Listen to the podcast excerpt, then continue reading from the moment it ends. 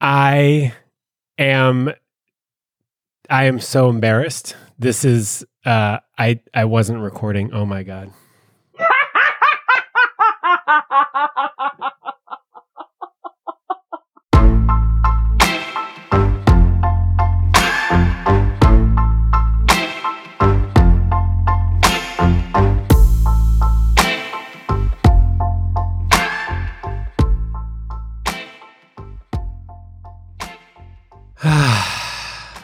wow. This conversation with Tara Galeano is fantastic. And I so fucked up.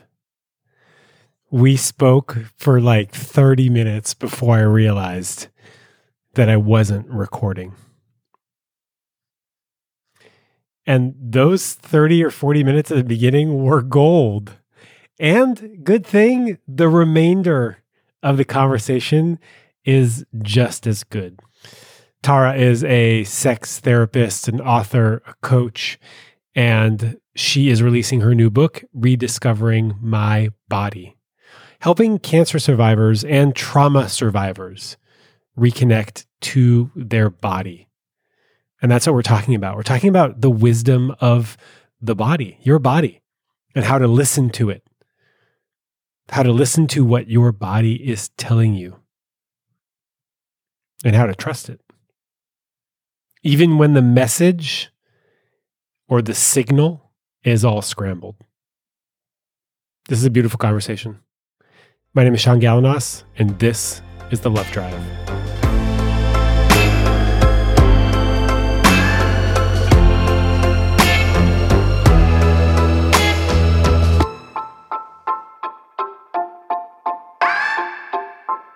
This is so embarrassing. Oh my god.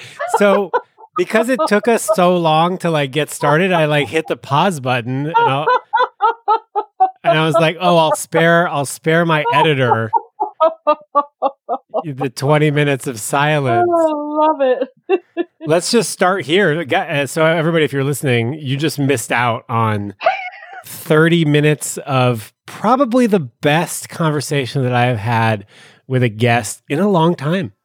Oh, I'm flattered. That's awesome. And uh, hold on, I got to take my sweater off because I'm like embarrassed. And now the heat, talking about reconnecting to the body. So notice what it is that you notice, right? God, I'm em- I'm embarrassed, but you know what? This this shit happens. Um, yeah. I am feeling heat, like in my like just like in my face in my body. Uh, this is not something that that I was like really tuned into when I when I was Yeah. when I was shut down. When I was shut down, I wasn't able to connect to my body, and I wasn't able to connect emotions to uh, a Yeah. physiological response in my body. And I would sit in therapy, and my my therapist would say, uh, "So, you know, what's going on in your body right now? How does it feel?" And I was deeply embarrassed, like I couldn't even have the conversation about what's going on in my body. And now I've got a little bit more. Like I'm I'm able to figure out, oh, this feels like embarrassment or this feels like anger or joy Yeah. or, you know, anxiety Yeah. or fear. So I guess I'll take this opportunity to just recap a little bit about Awesome. what we talked about. Uh, first, introduce yourself briefly, No, and then I I'll, and Well, I'll jump first, into. I want to say is that I I love what you've shared thus far, and that piece about being in the therapy office and not knowing how to connect what it is that you're feeling.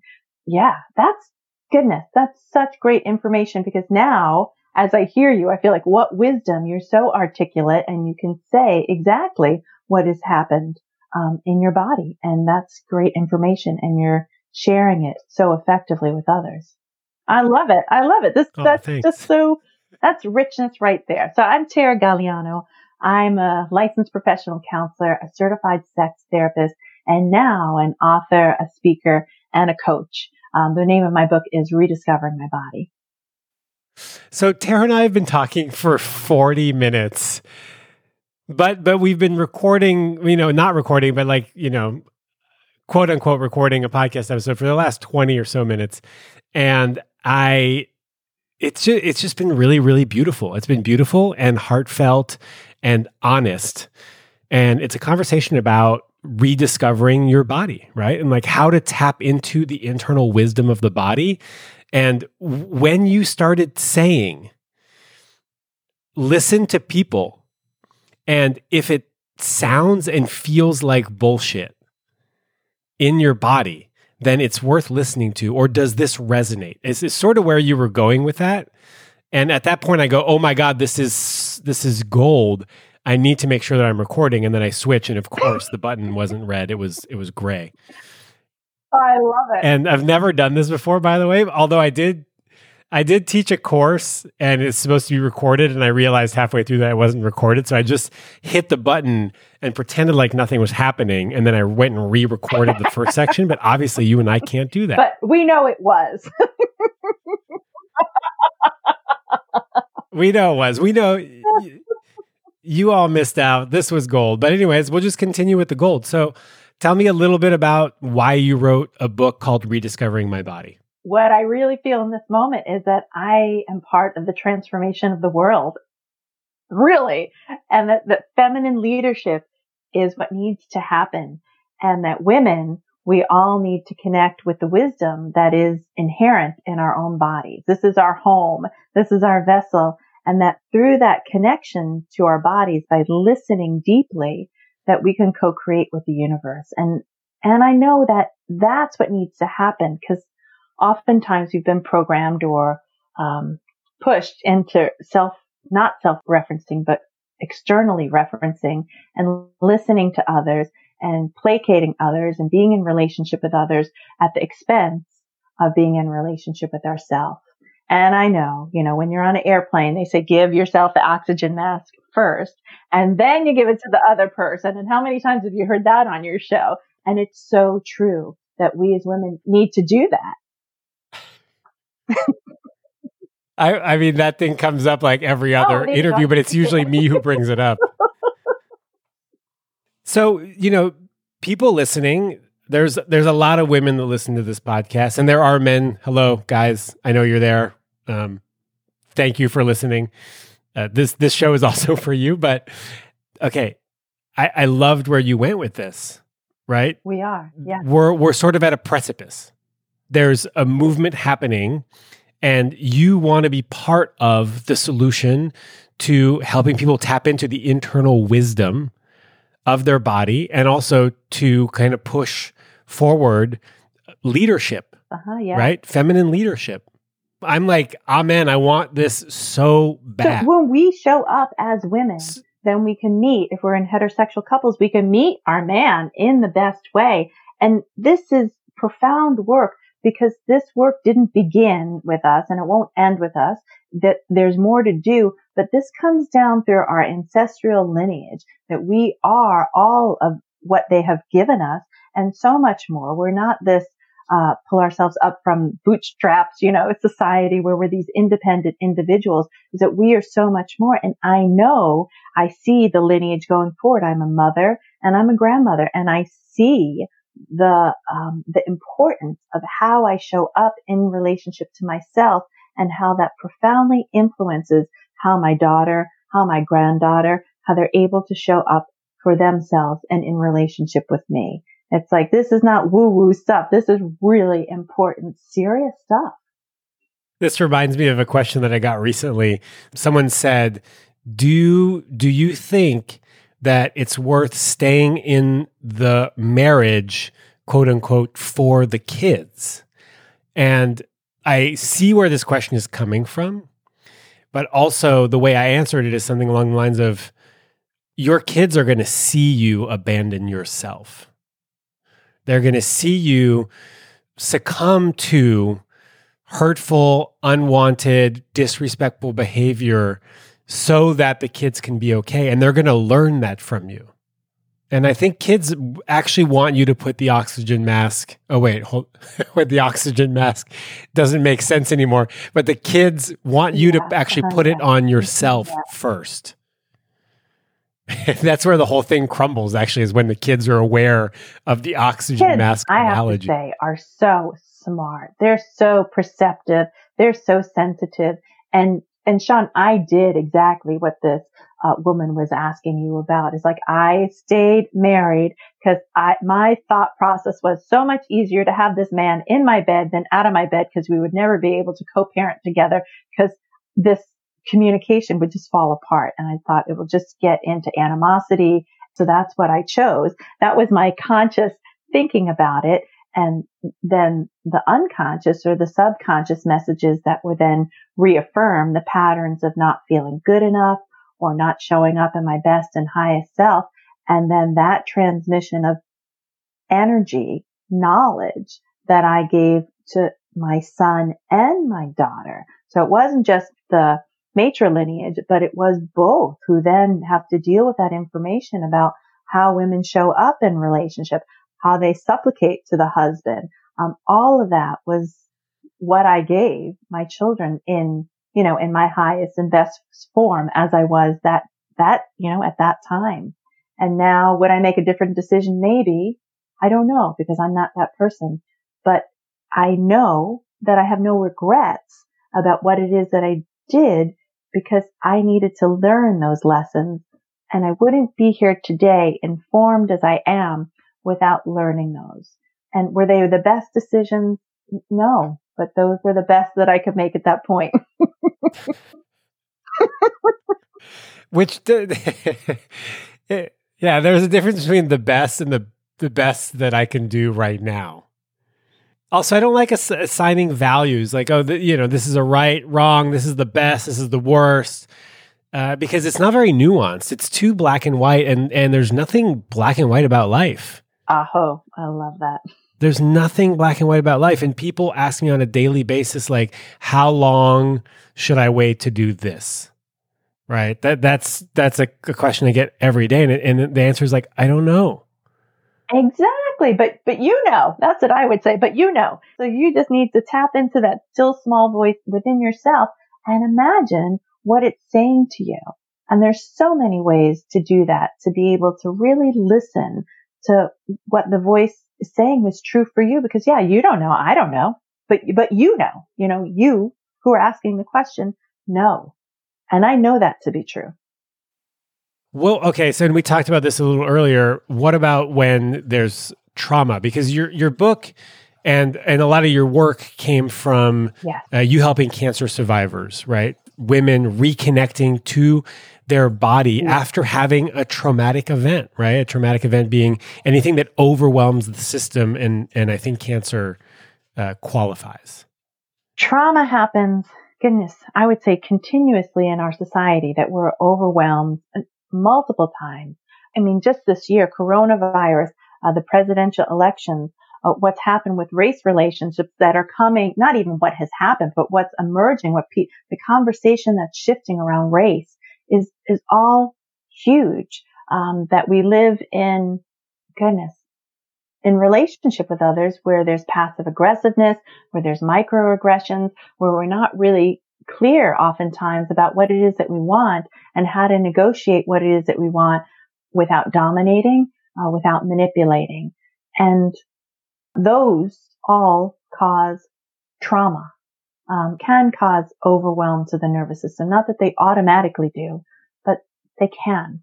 And certainly something like cancer can be that as well. And what you said earlier about how that scrambles the brain is such a great analogy that that's what happens when we experience trauma is that then we have the fear about how to proceed forward because it's even more scary because we've been hurt or we've been traumatized by that experience of moving forward in the life. And so we want to cling to the past oftentimes because it feels familiar, not necessarily safe, but it feels familiar. Um, yeah. And trauma is really mm. difficult to resolve without concrete attention and it takes a comprehensive approach. I mean, I'd say it's sleep, it's nutrition, it's working on the limbic system, it's about releasing the trauma, it's about psychological modalities. It's a lot of work that needs to bring us forward for that. Yeah. oh my God. yeah, it's a lot of work. It's a lot of work. It's a lot of work. I mean, so it's like, yeah, your book, so, you know, therapy, sleep, nutrition, like everything you said, plus yoga and podcasts oh, yeah. and rest. You know, we talked about rest earlier. Uh, there can't be we need rest. I was going to use like a triple negative or something. There, we need we need rest. You know, you can't go to the gym every single day. I mean, I guess you could, but it's it's but we need rest to grow and to heal. And I think it it becomes extra yeah. challenging with And trauma. so there needs to be an integration period of where we're resting and restoring our body. You know, I used to teach, and I still do teach these trauma releasing exercises that were developed by Dr. Berceli. And the emphasis oftentimes was on the shaking and the tremors, and that's the release that's happening for the nervous system. So it'll help reset and restore your nervous system. It was great. And now what they're finding is that that can too overwhelm the nervous system. And so it's smaller moments of mm. shaking with the shavasana where you're in that yogic position, you know, the corpse position, relaxing and integrating because it is through that deceptively simple activity as resting that the integration actually happens. And people find when they do that, that they actually feel more. So it's not always about the shaking, more is better, but it's about the restoration that happens when we integrate, when we sleep, when we slow down. That's huge. Mm. I'm almost I'm almost tearing up thinking about just the positive benefits of rest, and then also the fact that shavasana is my favorite pose. Uh, and there's a reason for that. I mean, you know, I was told that you do the the asanas so that you can get to shavasana. Love it. So, so that you can rest and like get into sort of a meditative state and get out of the head and into the body, which is what we're talking about here, which is what we were talking about before I hit the record button. Uh, is is is dropping into the body, reconnecting with the body, listening to the body. The more I do this work, the more I I know in my body that there is a lot of wisdom yeah, oh, yeah. And, you know, and, and for me, it seems come somewhat antithetical. It's like, it's a lot of hard work. It's a lot of work. And it's like, well, what do I really need to do is I really need to listen to my body and yeah, and stop working and listening. And stop when working. I do that, I actually experience more joy, uh, more expression of myself. Uh, and I feel like more love. I, I feel more love not only for myself, but for the people that are in my life. And so it's it's a profound shift to just be. Uh, and boy, if my kids heard me, which they probably will, they'd be like, oh, yeah, just be mom. exactly. And that's, heard yeah, it and before, it's difficult mom. because we're not programmed in this world where production is so critical and there's such an emphasis and we get so many accolades for what it is that we produce how much money we make, how much we're selling, how much we're doing. I mean, I used to work at the University of Colorado at Boulder and there was this badge of honor if you'd stayed up all night and pulled an all nighter to do your work and telling students that you actually need your sleep to be, you know, joyous and more productive is that pulling all nighter, spending more time is not beneficial to your being. Um, and they know that, but the system endorses it because then, then they'll have their work done on time or yeah, there's something kind of crazy about the world that we live in. well, it's a capitalism. I mean, it's capitalism, yeah, right? Like uh, we're, yeah. we're judged on our productivity. And, and, and the reality is that we're not machines. Yeah. But we're expected to be machines. And what I find beautiful about all this is uh, I, I, speak sometimes or talk to people about the feminine and the masculine. Oh, I love that. And yeah, and I'm also I, am not super clear on it because it's not very clear, anyways. Um, but you know, my my girlfriend really struggles with being. Yeah. And I think I can extrapolate or I can generalize that women feel like they don't deserve to just be. Oh my goodness. Yes. And you've hit the nail on the head, especially for women who've had cancer who wanted to sign up for my class because they felt like I've spent so much time, so much money, so much, uh, um, goodness, you know, energy from my family for them to take care of me. So now that I actually want to be well and explore pleasure in my life, I can't do that. So I can't take the time to sign up for this class because that would be time away from my family. And I've already spent all this time being sick and down and not productive. Mm. And like, wow, is that the value that we have for ourselves? Wow. Mm-hmm. I mean, I, I spent a lot of my time paradoxically telling people they don't need my permission. Yeah. Or anybody's permission to just be. And and it's paradoxically because I'm actually giving people the permission yeah. not to not not to need my permission. Mm-hmm. Um to just like take space. Yeah. And take time and uh, you don't need to do any more. I mean, I'm running this uh, workshop right now on confidence with my co-host and my colleague and my friend Julian Richardson, and there's a big piece on just being enough. Yeah, love it. By virtue of being a human. Yes. You wake up, boom, enough, worthy. You're worthy of love, to be loving, to be loved uh, happiness, respect, just worthy baseline worthiness. Yes. Not not tied to your productivity or to your body parts, right? No. Nope. Like mm-hmm. uh, or to your uh, diagnosis or your status as a survivor or not. You're just worthy. Yeah. That's hard for a lot of people to to feel. Yes, it is. And oftentimes what I've seen with women is that it is not so hard for them to imagine that being true for their daughters or for their sons or for their best friend. And so they might give their best friend or their daughter or their son that pep talk of you're amazing. You have so much value.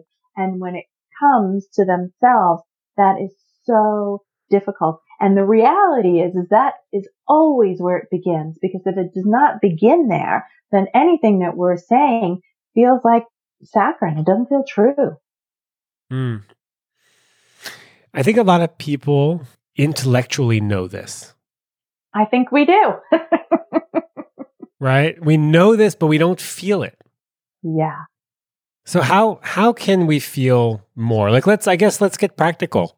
Yeah, let's feel more. Well, you know, one thing that is is coming to me, especially as you're talking about male and female energy, is that you know, one of the profound teachings that I received recently um, in the past year as I've been studying deeper and learning so much more about my own experience of being human is that, and I'm identify as heterosexual, I'm in a heterosexual relationship and that the upper part of the chest, the breasts for women are where we give life. That's how we give, you know, milk to feed our babies. And that's such a potent area of our bodies. And that the same part of the body is a negative receptor for men and that that is a protected site for them of like, how do they receive love?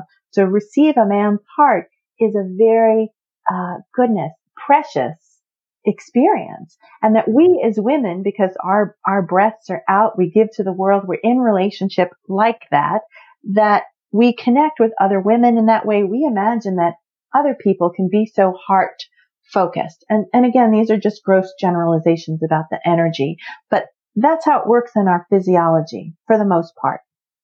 And for men, they give through semen. They give through their penis, right? So their second chakra, they're given life through that part of their body. And for women, that is a part that they feel much more protected about or private or that it's only going to be for a few or somebody that I choose, that it's something special about that. And so that's a negative receptor for them. And so when you put those pieces together, the positive and the negative, you know, it fits well.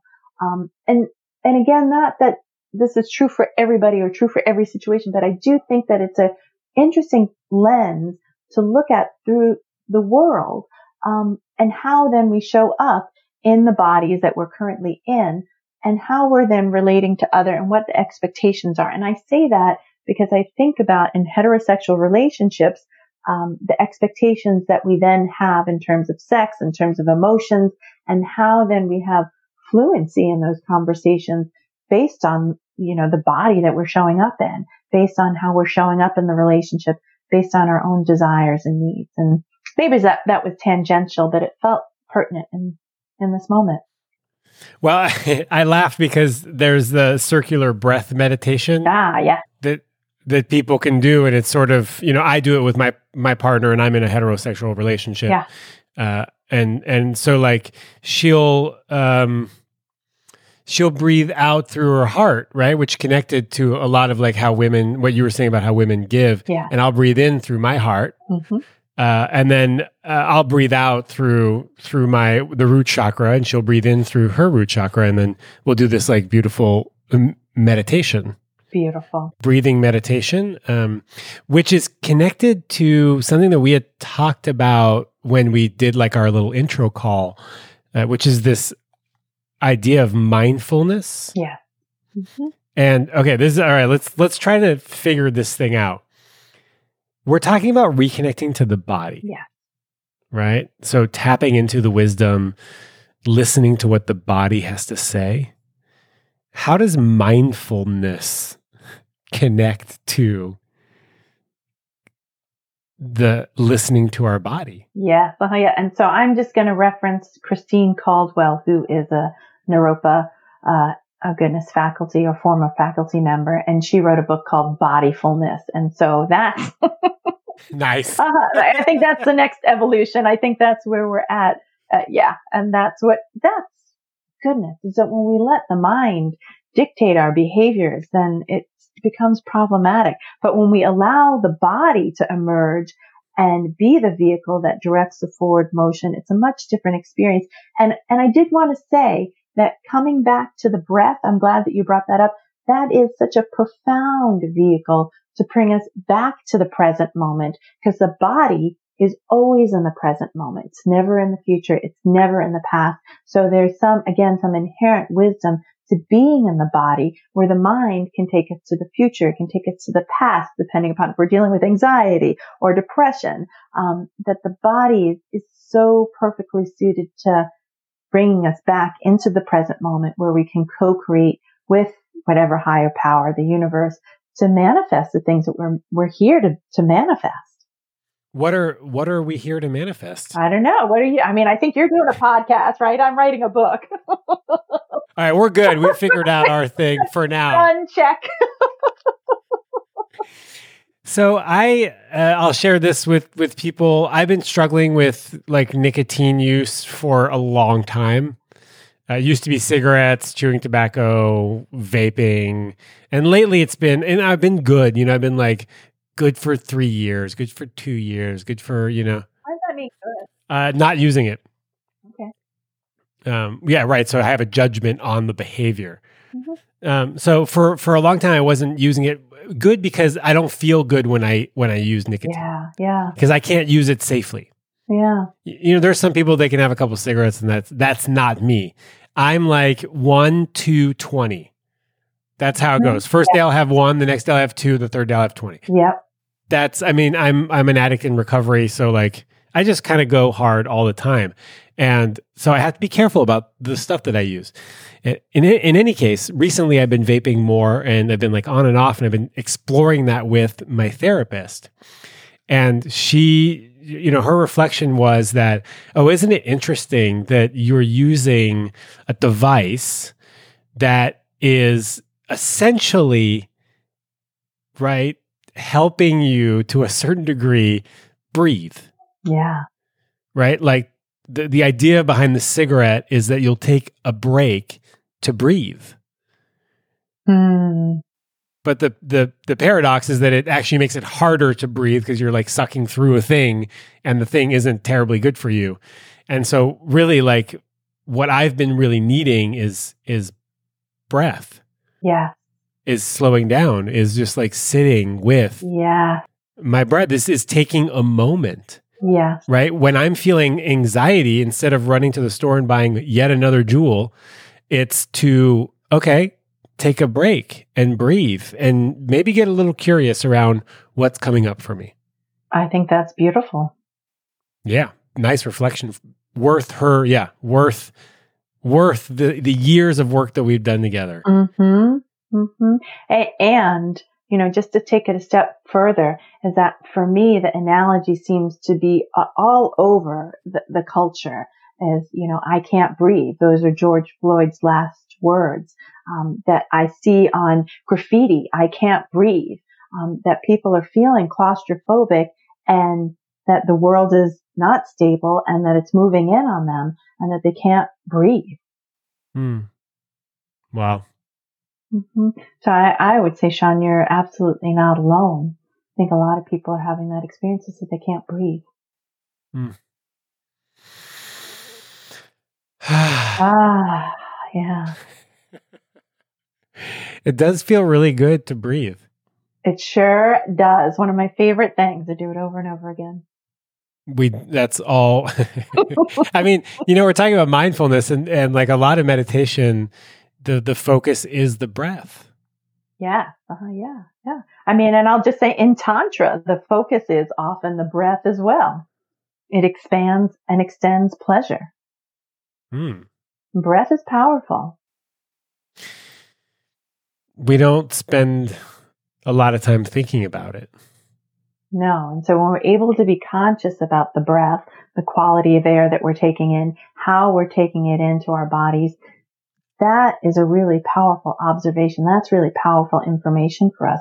I often ask people, where does the inhalation land and where does the exhalation begin? And so that gives their mind something to kind of grasp to as they have the experience of what that actually feels like in their physiology, in their vessel, in their being. My God. Mm-hmm. You know, I said we don't think about the breath. Yeah. And the goal isn't to think about the breath. Mm-hmm. it's to just like, you know, oh God, this is be the breath. It's to feel the breath. It's to breathe. It's to drop into the body and it's not to like uh, mentalize everything. Yes. Uh-huh, yeah. That's actually what we're talking about. Yes, I know. And, you know, I'd say that, hmm, sometimes that's an access point is that when we need to mentalize something or bring it into our minds and think about it, that that's a good faculty of taking in information and that we don't need to dismiss it. But when we overuse something and use it all the time and it becomes a default mechanism, then can we become curious about what other ways we can take in that information? Can we really feel it? You know, can we really experience it? Because there's so many ways of knowing in the world and it's not always about thinking. That's when I think it becomes problematic. Mm. Yeah, I love that. I love the the idea of awareness. Yeah. Uh, without awareness, we're just kind of bumbling around. Oftentimes we are, and sometimes with awareness. the pro- the problem is that it becomes harder to keep bumbling when you have the awareness. It can be, yes. okay, so here's the thing. We're gonna eventually we're gonna stop recording because we've been we've been talking for so long. And the beauty of a shorter episode is that people tend to listen to more of it. Yes, me too. That's my sense. so so we're just gonna have to, you know, make do with with the bit that we recorded, and I'm eternally grateful for your grace and for your wisdom. And um, I have a few more questions before we end. One of them is, where can we work with you, and where can we find your book? Yes. So on 12 12 20 is my actual book launch and that's at 515 on my facebook page rediscovering my body you are all welcome to join me there i think it will be very fun I do have a website, rediscoveringmybody.com. You can find information there. And the book will be available, like I said, on Amazon soon. So 1212 is the date.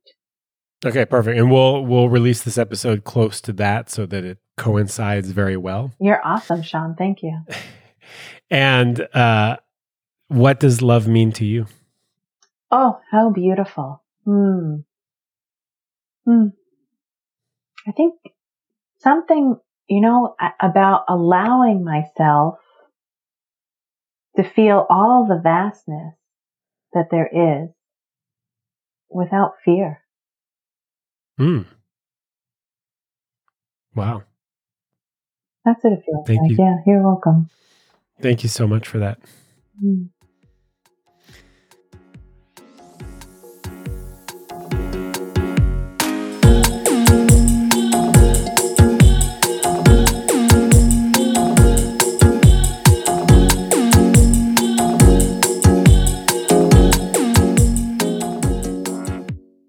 Thank you for spending this hour with Tara and me talking about the body and the importance that it plays in decision making and in trust. I hope that you breathe a little bit better today, maybe tomorrow. Have a beautiful week.